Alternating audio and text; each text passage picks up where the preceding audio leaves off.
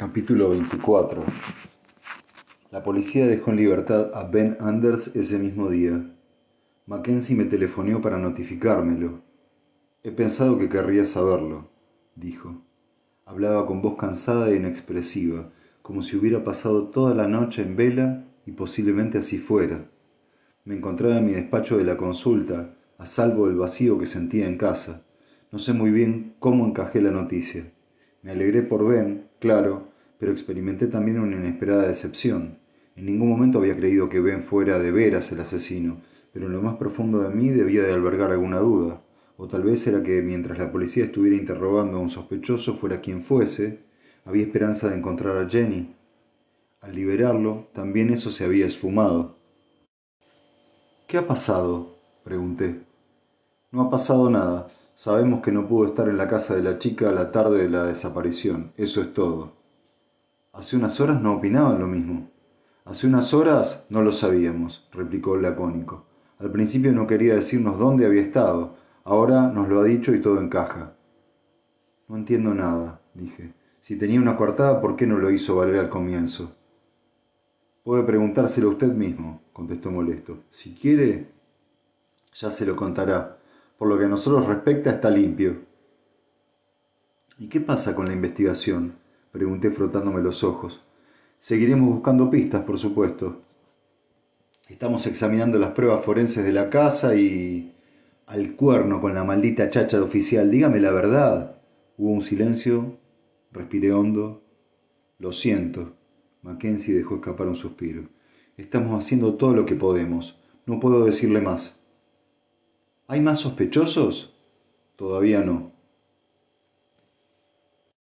¿Qué me dice de Brenner? Al final había decidido no mencionar mi visita de la mañana. Todavía estoy seguro de que fue él quien les dio el soplo para coger a Ben Anders. ¿No valdría la pena hablar con él otra vez? Mackenzie no pudo contenerse. Ya se lo he dicho, Carl Brenner tiene una coartada. Si es responsable de la pista falsa, iremos por él más adelante. De momento tenemos otros asuntos más importantes de que ocuparnos. La desesperación que había estado intentando mantener a raya amenazaba con desbordarme. ¿Puedo ayudar? Pregunté sabiendo cuál sería la respuesta, pero intentándolo de todas formas.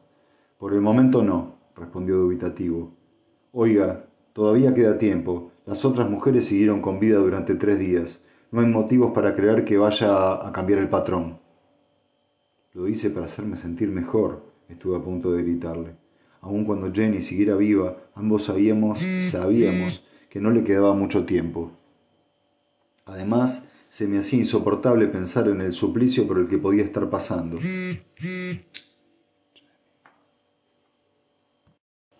Cuando Mackenzie colgó, me quedé sentado con la cabeza entre las manos.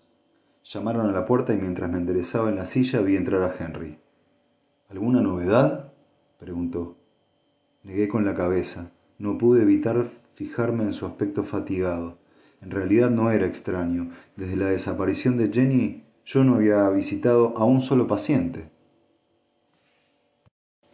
¿Te encuentras bien? pregunté.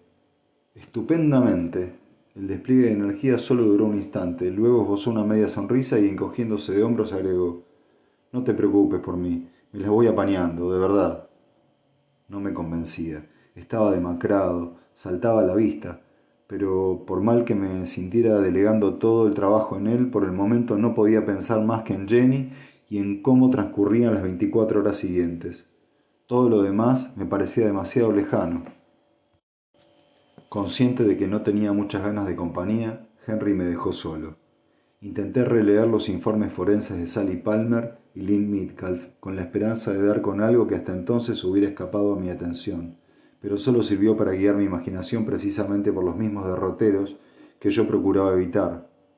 Frustrado, apagué el ordenador. Me quedé con la mirada fija en la pantalla negra, convencido de que estaba pasando por alto algo importante, algo que tenía delante de los ojos. Durante un rato estuve atormentándome, porque presentía que tenía la clave al alcance de la mano, pero cada vez que intentaba aferrarla se alejaba un poco más. Necesitaba hacer algo, así que me puse en pie, cogí el teléfono móvil y me fui corriendo hacia el coche. Solo se me ocurría un lugar al que ir. Por el camino volvió a saltarme la sensación de que algo se me escapaba. Ben Anders vivía en una gran casa en el extremo del pueblo. Había sido de sus padres, y a la muerte de estos, Ben se había quedado viviendo con su hermana hasta que ésta se casó y se mudó. Solía decir que la casa era demasiado grande para él, que lo mejor sería venderla y comprar otra más pequeña, pero nunca se había decidido hacerlo.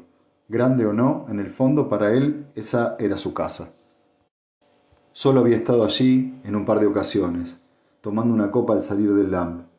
Mientras aparcaba frente a la pesada puerta de madera que cerraba el alto muro de piedra, se me ocurrió que no decía mucho sobre nuestra amistad el hecho de que nunca antes hubiera puesto los pies en ella a plena luz del día. Ni siquiera sabía si estaba en casa. Una vez frente a la puerta casi deseé no haber ido. Quería oír su versión de por qué lo habían detenido, pero en realidad no había pensado en qué iba a decirle. Resolví dejar las dudas a un lado y llamar a la puerta. La casa estaba construida con ladrillos de tonos pálidos que, pese a no ser especialmente elegantes, daban una atractiva sensación de firmeza. El jardín era grande y aunque se veía cuidado, conservaba la naturalidad, las ventanas eran blancas y la gran puerta principal de color verde oscuro. Esperé y volví a llamar. Al tercer intento y al no ver señales de vida, decidí dar media vuelta, aunque no me marché. No sé si fue por la reticencia a seguir esperando de brazos cruzados o si había algo más. En cualquier caso, la impresión que me daba era que la casa no estaba vacía. Un camino rodeaba el edificio hasta la parte trasera. Lo seguí. A medio camino vi unas gotas de algo en el suelo. Sangre. Seguía avanzando. El jardín de la parte posterior era como un campo bien cuidado. Al fondo había una hilera de árboles frutales a cuya sombra se divisaba una figura sentada. Ben no se sorprendió al verme. A su lado, sobre una mesita de tosca madera sin pulir, había una botella de whisky. En el borde de la mesa un cigarrillo se consumía hasta las cenizas. A juzgar por el nivel de la botella y por el color de sus mejillas, debía de llevar allí, ahí un buen rato. Cuando llegué junto a él, se sirvió otra copa. Hay vasos en casa, por si te animas. No, gracias. Te ofrecería un café, pero la verdad, creo que no puedo ni levantar el culo del suelo. Cogió el cigarrillo, lo observó un instante y lo apagó. El primero en cuatro años. Sabe a mierda. He estado llamando. Ya te he oído. Pensaba que serían otra vez los periodistas de los, de los huevos. Ya han venido dos. Algún pólivo Casas se ha ido de lengua, supongo, dijo ofreciéndome una sonrisa torcida. Me ha costado convencerlos para que me dejen en paz, pero al final lo han pillado. ¿Por eso hay sangre en el camino? Hemos intercambiado pareceres sobre mi negativa a hacer declaraciones. Así es. Aparte de la pronunciación forzada, no parecía bebido. Hijos de puta, agregó adoptando una expresión osca.